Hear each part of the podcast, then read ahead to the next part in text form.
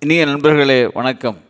இன்று இரண்டாம் உலகப் போரின் போது ஒரு இராணுவ வீரனுடைய திருமண வாழ்வில் நடந்த ஒரு சிறு நிகழ்வை நான் உங்களோடு பகிர்ந்து கொள்ள விரும்புகிறேன். அமெரிக்காவில் ஒரு கிராமத்தை சார்ந்த இளைஞன் இராணுவத்தில் பணியாற்றுகிறான். அவனுக்கு தன்னுடைய கிராமத்தை சார்ந்த ஒரு பெண்ணோடு நெருக்கமான பழக்கம் திருமணம் ஏற்படுகிறது.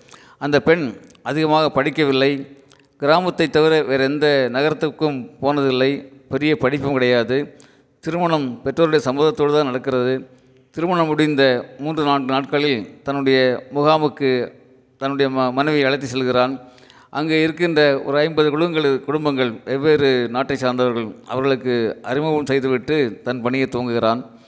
பிறகு ஒரு மூன்று நான்கு நாட்கள் அந்த பெண்ணும் சமாளித்து இருக்கின்றால் காரணம் புதிய இடம் புதிய மனிதர்கள். பிறகு தன் கணவனிடத்திலே அந்த குறைகளை சொல்லாமல் தன் அம்மாவுக்கு ஒரு கடிதம் எழுதுகிறாள். அம்மா இந்த இடம் எனக்கு முழுக்க பிடிக்கவில்லை. யாருமே எனக்கு தெரியவில்லை. நாம் விரும்புகின்ற சாப்பாடு அதற்கான ஏற்பாடுகளும் இங்கே கிடையாது.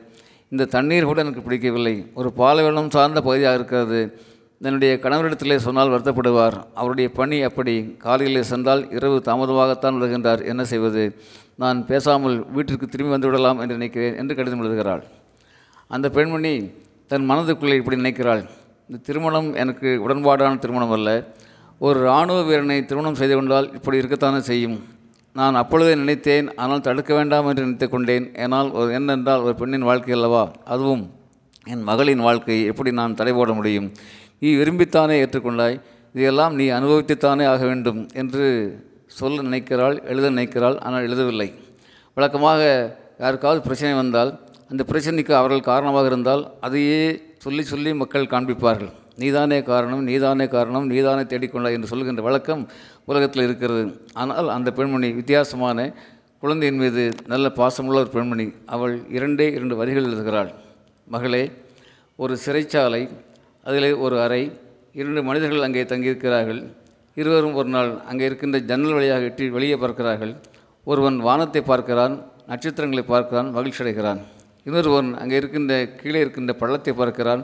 அங்கே பாம்பும் பள்ளியும் இருப்பதை பார்த்து பரிதவிக்கிறான் வருத்தமடைகிறான். அவ்வளோதான் இந்த இரண்டு வரிகளைத்தான் அந்த அம்மா எழுதியிருக்கின்றாள். ஒரு சிறைச்சாலை ஒரு அறை ஒரு ஜன்னல் இரண்டு மனிதர்கள் ஒருவன் வானத்தை பார்த்து மகிழ்கிறான் ஒருவன் கீழே இருக்கின்ற பள்ளத்தை பார்த்து வருத்தப்படுகிறான். இந்த வரிகள் அந்த பெண்ணை மிகவும் தீவிரமாக சிந்திக்க வைத்தன. அவள் எதுவும் சொல்லவில்லை. தனக்குள்ளே பயணம் செய்கிறாள் யோசிக்கிறாள்.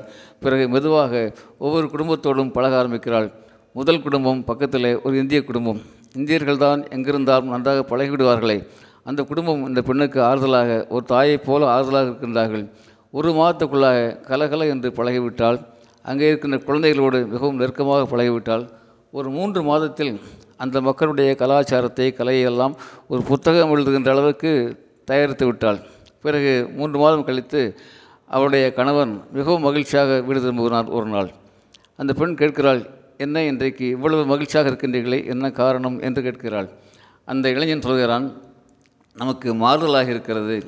இது வேறு மாவட்டத்துக்கு பணி மாறுதலாக இருக்கிறது. அது பாலைவனம் சாராத பகுதி. நாம் புறப்படலாம் என்று சொல்கிறான். ஆனால் இந்த பெண் இல்லை நான் இங்கே பழகிவிட்டேன். முடிந்தால் இந்த மாறுதலை மாற்றிக்கொள்ளுங்கள் இந்த ஜனங்களோடு நெருக்கமாக பழகிவிட்டேன். குறிப்பாக இந்த குழந்தைகள் என் மீது பிரியமாக இருக்கின்றார்கள். இங்கே இருக்கின்ற மக்களுடைய கலைகளை கலாச்சாரங்களை கலாச்சாரத்தை எல்லாம் பற்றி தெரிந்து கொண்டு ஒரு புத்தகம் எழுதுகின்ற அளவுக்கு நான் தயாரித்து வைத்திருக்கிறேன் என்று சொல்கிறார். அந்த கணவன் உன்னுடைய வளர்ச்சியிலே நான் மகிழ்ச்சி அடைகிறேன்.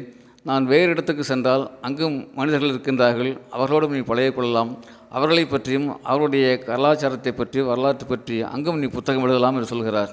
நண்பர்களே வாழ்க்கை என்பது நிறைய வாய்ப்புகளை கொண்டது. ஒவ்வொரு நிகழ்வையும் ஒரு பிரச்சனையாக பார்க்காமல் அது பிரச்சனையாகவே இருந்தாலும் வாய்ப்பாக பார்க்கின்ற மனிதர்கள் இருக்கின்றார்கள். அப்படிப்பட்ட மனிதர்களாக நாம் இருக்கிற போது நிச்சயமாக வளர்ச்சியை நோக்கி நம்ம பயணம் இருக்கும். ஒரு சின்ன ஒரு சரி சிறிய செய்தி நாம் தேடுகின்றோமா அல்லது நாம் பார்க்கிறோமா? பார்க்கின்றவர்கள் நின்று கொள்கிறார்கள். பிரச்சனைகளை மனிதர்களை பார்க்கின்றவர்கள் கண்களால் மாத்திரம் பார்க்கின்றவர்கள் நின்று விடுகின்றார்கள் ஆனால் அதை கடந்து உள்ளத்தால் அவர்களை ஒரு தீட்சண்யமாக நினைத்து தேடுகின்றவர்கள் வாழ்க்கையை கண்டடைகின்றார்கள் வெற்றடைகின்றார்கள். நம்முடைய கணியன் பூங்குரன் சொல்வதைப் போல மல்லல் பேரியாற்று நீர்வழி போடும் புனை போல ஆறு முறைவழி போடும் என்று சொல்வார். ஒரு பெரிய கடும் மழை பெரிய வெள்ளம் மலையிலிருந்து வெள்ளம் வருகிறது. வெள்ளத்துக்கு முன்னால் ஒரு தெப்பம் சென்று கொண்டிருக்கிறது. எந்த தெப்பம் என்னாகும் என்று யாருக்குமே தெரியாது. ஆகவே நாம் நிச்சயமாக ஒரு தெளிவாக உறுதியாக வாழ்க்கையிலே பயணிக்க ஆரம்பிக்கிற போது வெற்றி நம்முடைய வசமாகவே செய்யும். ஆகவே நண்பர்களே நாம் வெற்றியின் தேகைகளாக இருப்போம் வெற்றியாளர்களாக இருப்போம். நன்றி வணக்கம் அரங்க கோபால்.